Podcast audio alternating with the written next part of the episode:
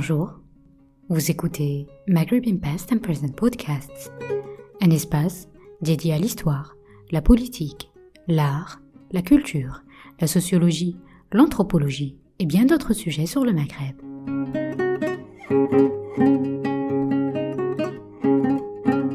Cet épisode a été enregistré le 7 avril 2022 au Centre d'études maghrébines à Tunis, CEMAT. Dans ce podcast, Ignacio Villalon, boursier en histoire de l'art contemporain au CEMAT, s'entretient avec Farah Khlil, docteur en art et artiste, sur son projet Effet de serre.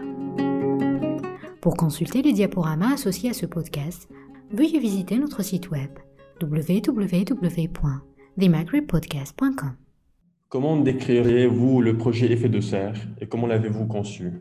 Alors, Effet de serre est un projet de recherche, d'exposition et de publication. Il s'agit pour moi d'une lecture euh, personnelle d'un texte de Semi Rorbel qui s'intitule Orphelin de Bourguiba et héritier du prophète, qui a été publié en 2012 à cette année, j'ai lu euh, ce texte et en particulier, j'étais frappée par la conclusion, très courte de, ce livre, où l'auteur il fait une dialectique euh, assez originale qui m'a semblé très pertinente, en tout cas à cette époque-là, euh, après la Révolution, et, etc., où j'étais vraiment plongée dans tout ce qui sortait autour de, la politique et de l'histoire de, la Tunisie.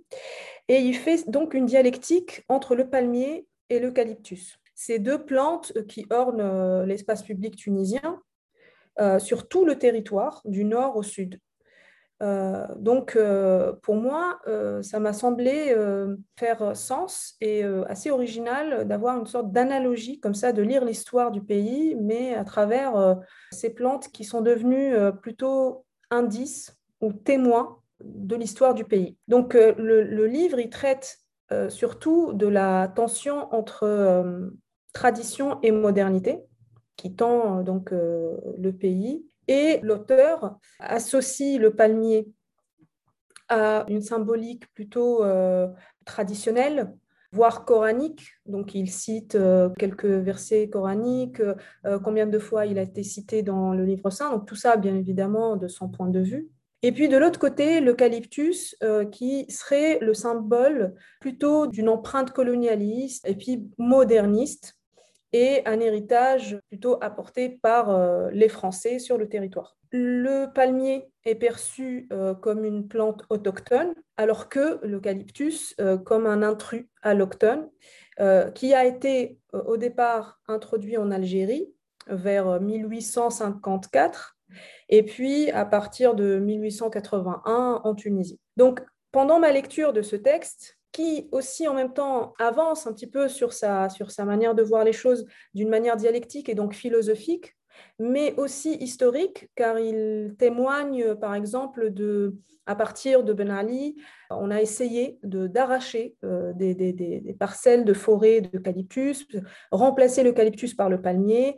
Euh, il y a eu un changement euh, d'économie aussi, où le pays s'est plutôt adressé vers le Moyen-Orient, d'un apport important de, de, palmiers à cette époque-là, qui d'ailleurs, parmi les palmiers qui étaient malades et qui ont pu finalement aussi toucher d'autres palmiers qui étaient donc sur le territoire. Euh, donc tout ça, ça, donne quand même euh, euh, un regard donc assez original, mais aussi précis. Ça reste quand même son point de vue. Mais moi, ce qui m'a vraiment marqué, c'était l'image aussi, de, disons, la symbolique et l'image de ces deux plantes qui me racontent l'histoire de mon pays d'un autre, autre, regard. Et bien sûr, qui m'ont transformé tout simplement aussi mon regard euh, du territoire que je connais, de Carthage, la Marsa, Sidi Bou Saïd, mais aussi centre-ville de Tunis. Et puis j'ai eu l'occasion aussi d'aller euh, dans le sud euh, de la Tunisie, vers, vers Gafsa. Et là, j'observe combien ces deux plantes sont vraiment très, très importantes et très dominantes dans le pays. Donc à partir de là, moi, je n'ai pas perçu le projet en tant que tel. Je ne me suis pas forcément projetée dans une exposition ni rien du tout. Par contre, j'ai réalisé une série d'aquarelles. Ces séries d'aquarelles étaient pour moi presque comme des annotations, des commentaires, des schémas, des choses comme ça qu'on va gribouiller euh, à un certain moment quand on lit quelque chose et, qu'on réfléchit un petit peu. Euh, dans les aquarelles, euh, c'était assez précis en fait. J'ai toujours dessiné avec l'aquarelle des palmiers avec une ombre portée qui était plutôt, à cette époque, je ne sais pas, j'ai aussi dessiné des cyprès, parce que le cyprès est très présent aussi sur le territoire, donc j'ai dessiné des cyprès, aussi des eucalyptus, et entre les deux arbres qui faisaient ombre, du coup, l'une de l'autre, euh, j'ai euh, toujours euh, tracé, incisé la feuille et coupé la feuille pour marquer cette fracture ou, je ne sais pas, c'était pour moi un geste esthétique et symbolique aussi de ce que j'ai ressenti ou ce que j'ai pu déceler en tout cas dans ma lecture euh, de ce texte. Beaucoup plus tard, donc euh, là c'était en 2012.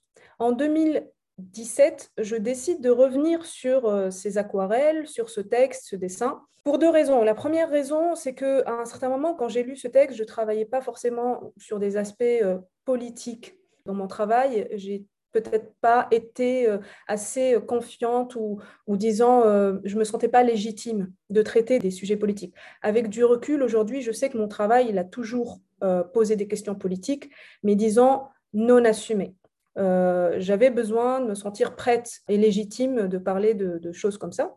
Donc en, en 2017, c'est vrai que je fais une rencontre avec Clélia Coussonnet, une commissaire d'exposition qui est quand même assez euh, spécialisée dans ces questions euh, de, botanique et politique euh, dans l'art contemporain. Elle a beaucoup travaillé avec des artistes qui traitent de ce sujet en particulier et elle a organisé beaucoup d'expositions autour de ça et surtout aussi publié des textes autour de ça. Donc j'ai vraiment eu beaucoup de disons, de, de dialogue avec Clélia Coussonnet, qui m'ont aussi donné confiance d'aborder en tout cas ce projet. Donc 2017, on peut dire ça a démarré cette lecture et ces dessins en écriture d'un projet dans lequel à un certain moment, j'ai pu aussi demander donc euh, une aide à la production, euh, une bourse importante pour euh, pouvoir réaliser ce projet que j'ai écrit. Donc en 2017, j'ai écrit le projet qui quand même prend une forme assez originale. Pourquoi? Parce que à cette année-là, donc je commence à plonger euh, dans la recherche euh, autour de le palmier, l'eucalyptus, et par intuition, purement intuition, parce que je travaille beaucoup comme ça, euh, je suis très intuitive dans mon travail, et, ensuite je fais après coup des recherches, etc. J'ai associé le palmier à un bâtiment donc, qui m'a sonné dans, dans, mon oreille assez pertinent. Je me suis dit, mais le on a un bâtiment à Tunis, au plein centre-ville de Tunis, qui s'appelle le Palmarium. Pourquoi est-ce qu'il s'appelle le Palmarium? Et donc, euh, j'ai commencé à chercher autour de, cette histoire, et c'est comme ça que le projet a commencé à prendre une forme assez différente de ce qui pourrait être juste une, dialectique entre palmier et, eucalyptus. J'ai découvert en fait que l'histoire du Palmarium était une histoire euh, plus générale euh, de l'histoire euh, de l'exposition euh, dans la modernité occidentale. Le palmarium euh, est devenu pour moi un témoignage d'une histoire matérialiste de l'exposition, celle qui commence en Europe, dans l'Église au Moyen Âge, avec l'exposition des reliques, puis celle des expéditions des naturalistes et botanistes dans les pays et l'invention des jardins d'acclimatation, des serres, des musées et des dioramas. Tout ça semble euh, assez euh, curieux, mais euh, effectivement, la recherche que j'ai menée est pour moi assez précise. donc, pour revenir sur l'histoire du palmarium, d'abord, en 2002, il fait partie du complexe municipal, s'étalant sur 5000 m2, contenant un jardin d'hiver qualifié à cette époque-là de véritable serre princière, à l'image des serres qu'on réalisait à l'époque en Europe, en Italie, en France, à Paris, etc. C'était une palmeraie vitrée euh, qui se situait euh, dans le café du casino, euh, car c'était le casino municipal à cette époque-là, et c'est pour ça que ça s'appelait le Palmarium, qui a gardé son nom jusqu'à aujourd'hui. C'était une sorte de d'oasis en pleine ville, en plein centre-ville. Et j'ai pu lire des témoignages de cette époque-là dans les, archives que j'ai pu consulter, où vraiment on, écrivait des, des, proses sur cette beauté de, de casino avec les palmeries, etc. Avec un style d'art nouveau, où du coup le végétal y est motif exposé, vivant et décoratif. Et pour moi, ça fait sens avec le projet, car de toutes les manières, je n'allais pas aborder un projet politique dans un sens direct. Euh, Ce n'est pas ce que je fais d'habitude, mais euh, plutôt dans un sens plus euh, multiple. Et je vais essayer d'aborder un petit peu toutes les questions et les ramifications. Donc là, j'aborde un petit peu le processus de comment je suis arrivée à réaliser Effet de serre tel que vous l'avez en tout cas visité en octobre 2021 pour faire juste un petit tour euh, rapide sur l'histoire du palmarium, qui est quand même assez, assez importante. En 2007, donc, il se transforme en musical. Puis, pendant la Première Guerre, il sert de dispensaire militaire. Il ouvre à nouveau jusqu'à euh, sa transformation en salle de cinéma euh, dans les années 1930. Ensuite, il était victime des bombardements dans 1943 et il sera euh, rénové en 1951. Et à chaque fois, l'architecture, elle change et elle s'adapte au mode, disons, architectural de, de l'époque. Et puis, on a ajouté des annexes à des salles des fêtes qui vont devenir ensuite la galerie municipale Yahya. Et dans les années 1970, le Palmarium accueille les journées cinématographiques de Carthage. Il fermera définitivement en 1976 pour finir jusqu'à aujourd'hui euh, le Palmarium qu'on connaît, un centre commercial, mais euh, à l'image euh, des malls, plutôt d'une inspiration de pays moyen-orientaux. Et en découvrant l'histoire du Palmarium, mais aussi les archives que j'ai pu consulter dans la Bibliothèque nationale à Tunis ou bien Al-Qasba dans les archives de la municipalité, j'étais euh, frappée parce que, en fait, ce bâtiment, à lui tout seul, il raconte l'histoire du pays. Mais pas que. Il raconte l'histoire du pays, mais il raconte ce que j'ai dit euh, tout à l'heure, euh, l'histoire de l'exposition, l'histoire aussi du mode d'exposition, de l'art, de la culture, donc galerie d'art, enfin salle de spectacle, divertissement, galerie d'art, ensuite cinéma, ensuite donc tout ça quand même fait sens. Alors, pour faire juste une, petite parenthèse, c'est que pourquoi moi j'ai eu du mal à, attaquer ce projet depuis 2012 C'est parce que, comme j'ai dit, je ne me sentais pas légitime de pouvoir le faire, mais surtout que j'aborde surtout les questions euh, euh, qui sont plus proches de mes préoccupations, c'est-à-dire euh, la question de l'influence de l'histoire avec un grand H de l'art occidental sur une certaine, un certain enseignement, formation, éducation artistique que j'ai pu avoir et l'influence de celle-ci sur ma propre pratique. Et donc, ce qui m'intéresse, c'est l'histoire de l'art en tant que tel, les dispositifs d'exposition et de médiation de l'art, les documents, les archives, les livres, tout ce qui fait euh, office d'indice sur le réel et non pas une expérience corporelle du réel. Donc ça, c'est mes questions propres à ma démarche artistique. Ce projet, à un certain moment, je, l'ai vu très éloigné de ces propos. Mais grâce à cette recherche sur le palmarium, et petit à petit, en allant vers la question de la serre, euh, l'objet de la serre, le mode d'exposition, l'héritage euh, bah, postcolonial, euh, etc., euh, m'est apparu comme une évidence. Et donc là, j'ai pu m'approprier le projet et l'assumer en tant que tel. Donc j'ai obtenu cette bourse, mais j'ai obtenu cette bourse en écrivant un projet qui demande la rénovation d'une serre municipale que j'ai découvert par hasard au Belvédère. Donc, euh, je ne sais pas si je peux avancer euh, tout de suite sur, euh, sur la, en tout cas le, site du Belvédère. Peut-être je pourrais y revenir plus tard, mais voilà. Mais là, je, je peux aborder déjà comment je suis arrivée à la serre.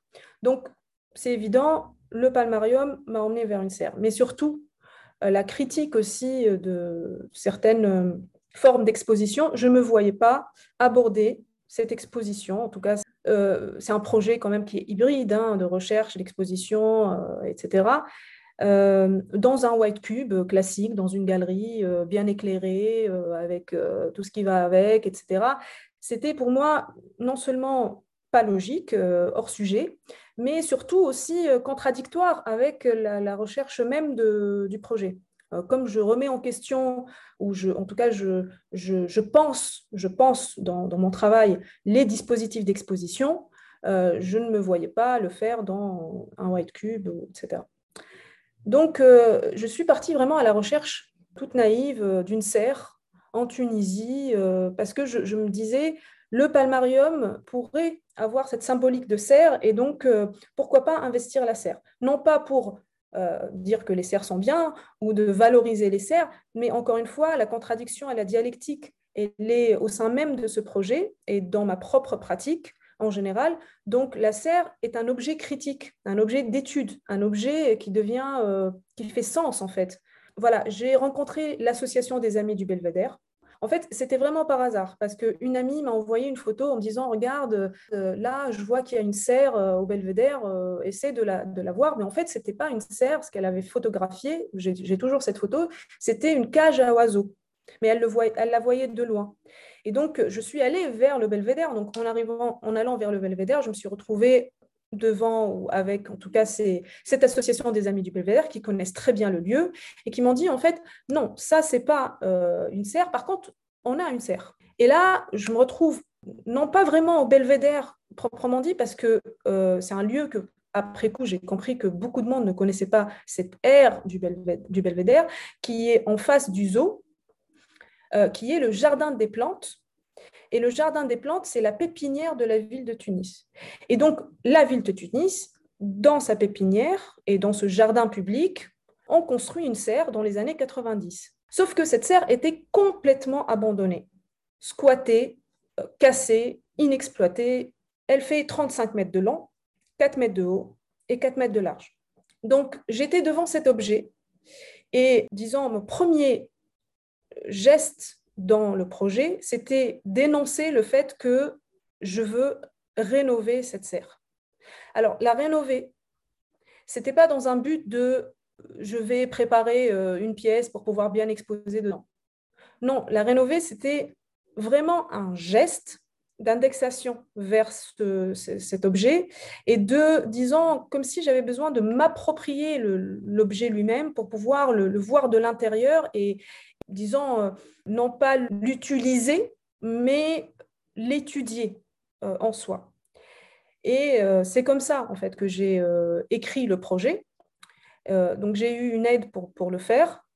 C'est fou, c'est un pari complètement presque absurde, mais la municipalité m'a donné l'autorisation, grâce à l'aide des amis du Belvédère, pour pouvoir travailler dans ce lieu, le transformer.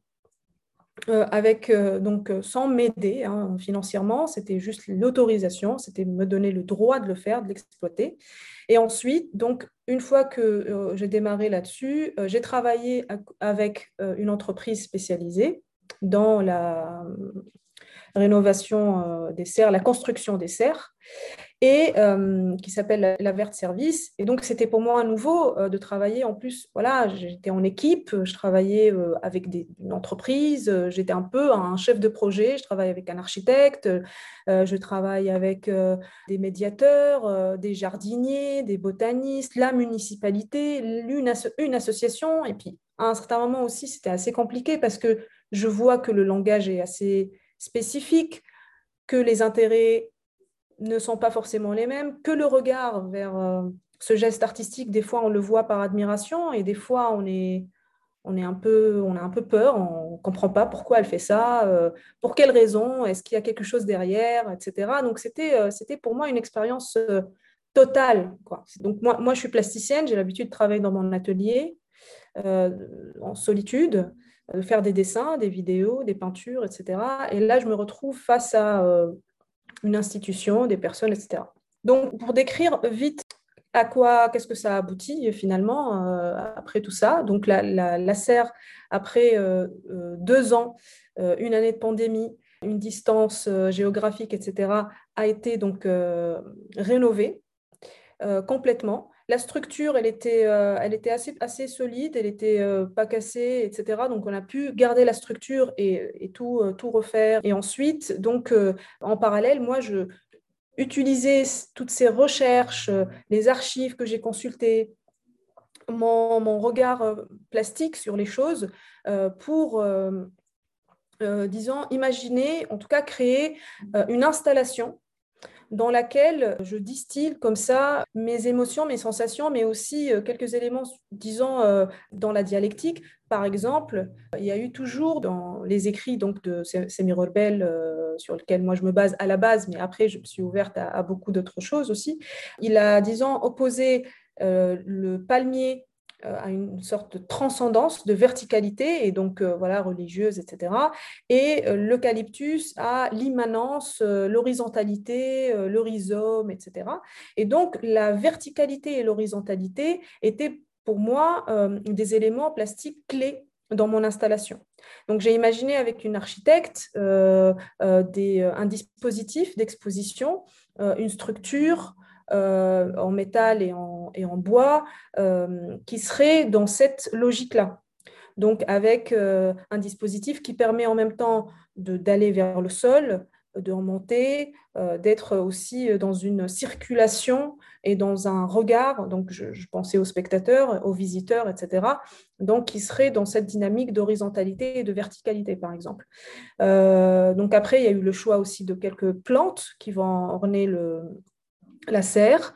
Et, euh, et encore une fois, euh, cette manière pour moi d'exposer mes recherches sous une forme artistique à travers le display, c'est-à-dire non pas des éléments exposés sur euh, des murs, des parois, un regard frontal à l'image ou à l'objet, mais plutôt une expérience, disons, multiples, euh, hybrides, hétérogènes. Et je me suis inspirée aussi euh, du Palmarium, comme c'était un lieu euh, de commerce, d'exposition, de spectacles, etc., etc. Euh, je me suis inspirée euh, des, éléments d'exposition des vêtements euh, pour, pour, pouvoir accrocher, par exemple, du vestimentaire ou bien des étalages sur lesquels on peut mettre des produits à vendre, etc. Donc, je me suis aussi inspirée et nourrie de, tout, ça pour pouvoir les, les, expérimenter dans, dans, le projet Effet de serre. Voilà. Merci beaucoup. Comment votre projet aborde-t-il l'idée du public et de l'art public à Tunis? Alors, merci beaucoup pour cette question. Euh, mon travail, euh, euh, comme je l'ai expliqué un, peu avant, ne s'inscrit pas forcément dans une réflexion autour de l'espace public. Mais bien sûr, avec ce projet, je me suis confrontée à cette question et j'espère l'avoir respectée. ce qui m'intéresse en revanche, c'est la notion de dispositif. En référence précisément à la définition de Michel Foucault, donc du dispositif, il met l'accent sur le fonctionnement politique au sens plus large de l'espace public. Donc Foucault, il définit le dispositif comme un ensemble hétérogène comportant des discours, des institutions, des aménagements architecturaux, des décisions réglementaires, des lois, euh, des mesures administratives, euh, des énoncés scientifiques, des propositions philosophiques, et tout ce réseau euh, que l'on peut établir entre ces éléments. Euh, c'est très, très important pour moi d'avoir euh, eu l'opportunité de, trouver cette définition euh, parce que ça fait sens avec ce que j'ai vécu dans le projet Effet de serre. En effet, j'étais face à un dispositif, j'étais pas face à un espace public, j'étais face à un dispositif avec tout le réseau qui fait tout cet espace et non pas voilà juste en tant que paysage ou en tant que rapport au public, etc. Donc ça c'est important. Et puis, euh, concevoir une exposition comme un dispositif, du coup, parce que je me suis approprié cette notion pour la penser, mais aussi la réaliser en tant qu'exposition, c'est considérer qu'elle n'est pas seulement un rassemblement d'objets sur lequel est tenu un discours, mais euh, plutôt le fait qu'une exposition, euh, qu'elle soit d'art ou d'histoire ou de science, elle est surtout une structure architecturale et institutionnelle qui encadre le comportement physique et mental du visiteur. Et ça, c'est encore doublement important pour moi, parce que euh, c'est à partir de là où le projet Effet de serre n'est pas une réponse plastique, esthétique, un sujet qui aborde le palmier, l'eucalyptus, la politique en Tunisie, etc. Mais plutôt, on voit avec cette définition comment la reconstitution de la serre et ce qui a été euh, dedans, mais aussi l'expérience et le vécu de moi, en tout cas de l'artiste, quand, il, euh, a abordé cette question-là, rentre dans cette, euh, dans cette vision, en tout cas, de l'espace public, du dispositif et aussi de la conception, disons, du regard par rapport à un visiteur dans une exposition. C'est très important. Et donc, on revoit aussi les personnes qui étaient au Palmarium, on revoit aussi les visiteurs qui vont aller dans des expositions aujourd'hui, parce qu'il y a énormément de lieux d'art, euh, euh, contrairement à une époque en tout cas. Euh, et donc, c'est important, je trouve, d'aborder l'espace public ou ces questions-là à travers ce regard. Après, donc, euh, un petit peu peut-être euh, peut être critique, etc., c'est que la notion de dispositif euh, comporte également l'idée que l'autorité à l'œuvre s'exerce d'une manière diffuse, tacite, non énoncée, mais qu'en fait, elle, est, elle masque une forme d'autorité. Et c'est ce que aujourd'hui, dans les institutions ou dans les musées, c'est comme ça qu'on aborde l'exposition ce n'est pas vraiment du divertissement, il y a un discours derrière. Et donc, il y a une forme d'autorité. Voilà. Donc euh, ça, c'est quelque chose, moi, qui m'a, beaucoup euh, touchée. Et puis, comme j'ai expliqué tout à l'heure, aussi, l'espace public, c'était pour moi contre, un contre-espace du White Cube, un contre-espace de euh, cette construction toute, disons, toute presque parfaite, idéale pour exposer des œuvres d'art et accueillir des, visiteurs, alors que le White Cube reste quand même, comme la galerie, un lieu qui est dédié surtout à, la marchandise et donc à la vente et donc euh, aux collectionneurs. Euh, le visiteur, bien évidemment, est toujours le bienvenu. Il est souvent euh, timide pour entrer dans ces lieux s'il ne fait pas vraiment partie du milieu. Et, le fait d'exposer, ou en tout cas de travailler dans ce champ public, c'est un jardin public, il y a des gens qui font du sport, il y a des parents qui, se baladent avec leurs enfants, euh, il y a les jardiniers, il y a les administratifs, les, personnes euh, de, la municipalité, de la pépinière, comme je vous ai dit, tout ça.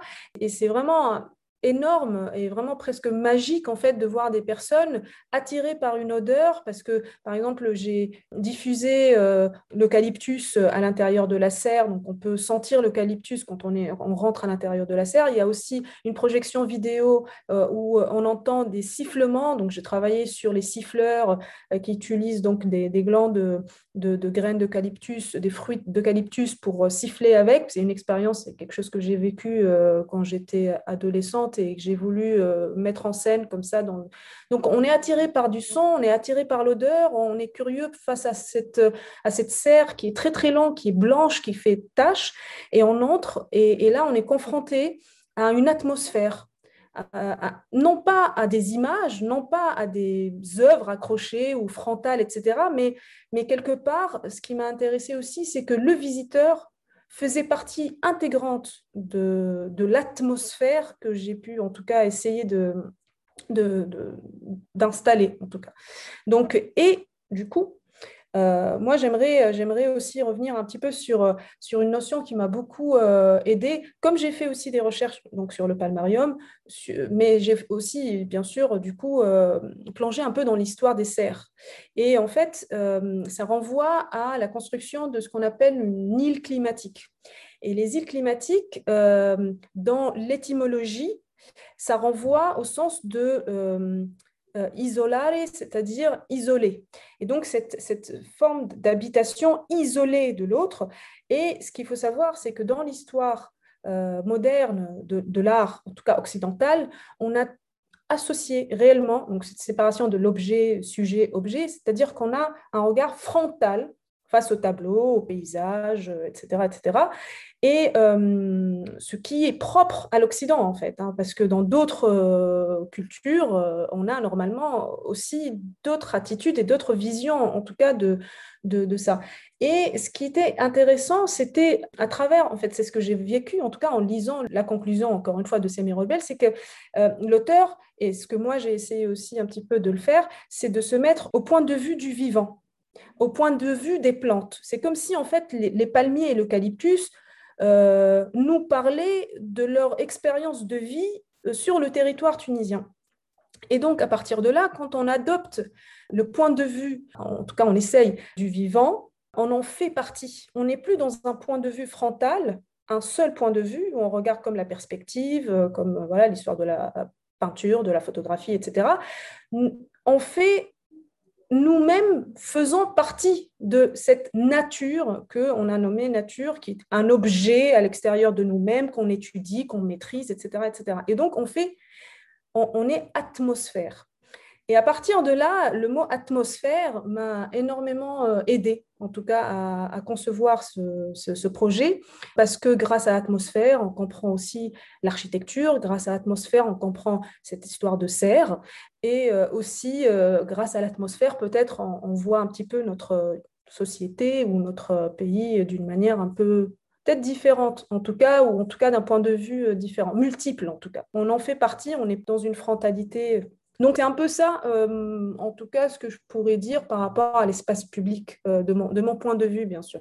Et voyez-vous la possibilité d'encore de tels projets d'art public? Effectivement, donc oui, évidemment, pour moi, euh, c'est important euh, que l'artiste s'approprie euh, et travaille dans l'espace public, ce qui est aussi généralement fait, surtout en Tunisie, et c'est très intéressant. Par contre, de mon côté, c'est assez particulier, car j'ai quand même, pour le dire comme ça, un peu détourné, enfin pas, dans le sens interdit, mais en tout cas, j'ai quand même changé une bourse qui était dédiée à la production d'œuvres d'art pour rénover une serre qui ne m'appartient pas, qui n'est pas une serre privée, euh, mais une serre municipale, une serre qui appartient à la municipalité. Et donc qu'aujourd'hui, je n'ai bien évidemment aucun euh, droit sur cette serre. Euh, à partir du 30 décembre 2021, c'est fini, je n'ai plus le droit à ça. Et ce geste-là, dans ce sens-là, il est un peu original. Euh, personnel, disons euh, fou, expérimental, ce que vous voulez. Ce que j'aimerais euh, peut-être expliquer par rapport à ça, c'est que il y a quelque chose qui s'appelle le 1%. C'est un budget normalement culturel dédié à la, culture ou à l'espace public où l'État a l'obligation de décoration et de construction publique où il va donner donc 1% du budget pour les artistes pour réaliser des, choses ou dans des bâtiments institutionnels, architecturaux, etc., ou bien dans l'espace public, euh, comme on voit, nous, par exemple, euh, en plein cœur du centre-ville, ou bien dans, des, des ronds-points, etc. Et moi, avec ce projet, j'avais l'impression réellement que j'ai créé moi-même un 1%. Euh, c'est-à-dire, normalement, il y a des règles pour les 1%, il y a un appel, une appel d'offres, on répond à des projets, on choisit le projet qui nous va, et puis on a un budget, et puis aussi des personnes avec qui on travaille.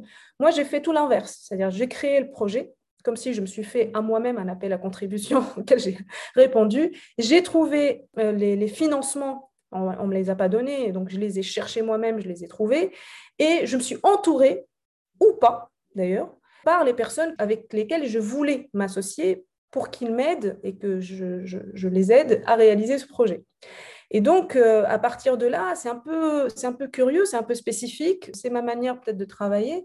Mais donc, dans ce sens-là, je ne peux pas dire j'encourage les artistes à travailler ou à faire des projets euh, un peu bizarres comme ça. Mais je pense que, voilà, pour moi, ce qui est important, euh, c'est de toujours se poser les questions par rapport à son propre objet de travail, l'espace dans lequel on expose, et si on le remettait en question, les outils avec lesquels on travaille, et si on les remettait en question, les aides qu'on a pour faire des objets, euh, des œuvres d'art, euh, etc., et si on les remettait en... Donc, euh, c'est surtout se poser la question qui est pour moi plus importante que faire des projets similaires. Parce que finalement, les projets, normalement, viennent et découlent d'une démarche euh, euh, particulière d'un artiste, d'une manière nécessaire et sincère. Et donc, il ne faut pas qu'on dise il faut que. Euh, normalement, ça vient de l'artiste donc lui-même ou pas. Donc voilà. Merci beaucoup, Farah. merci pour ces réflexions qui ont été extrêmement riches. Merci à vous. Merci.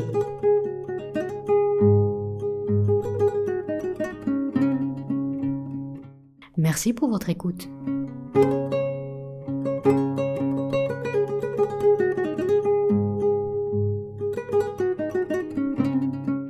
consulter les diaporamas associés à ce podcast, veuillez visiter notre site web www.themagribpodcast.com.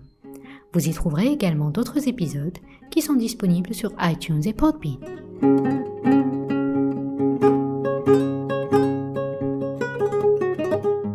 Recevoir plus d'informations sur nos podcasts, veuillez visiter notre page Facebook Maghreb in Past and Present Podcasts. Abonnez-vous à la newsletter du SEMA www.sema-northafrica.org du CEMAT à cematmaghreb.org et de Talim à allegation.org ou visitez le site web de l'Institut américain d'études maghrébines. Bientôt pour un nouvel épisode.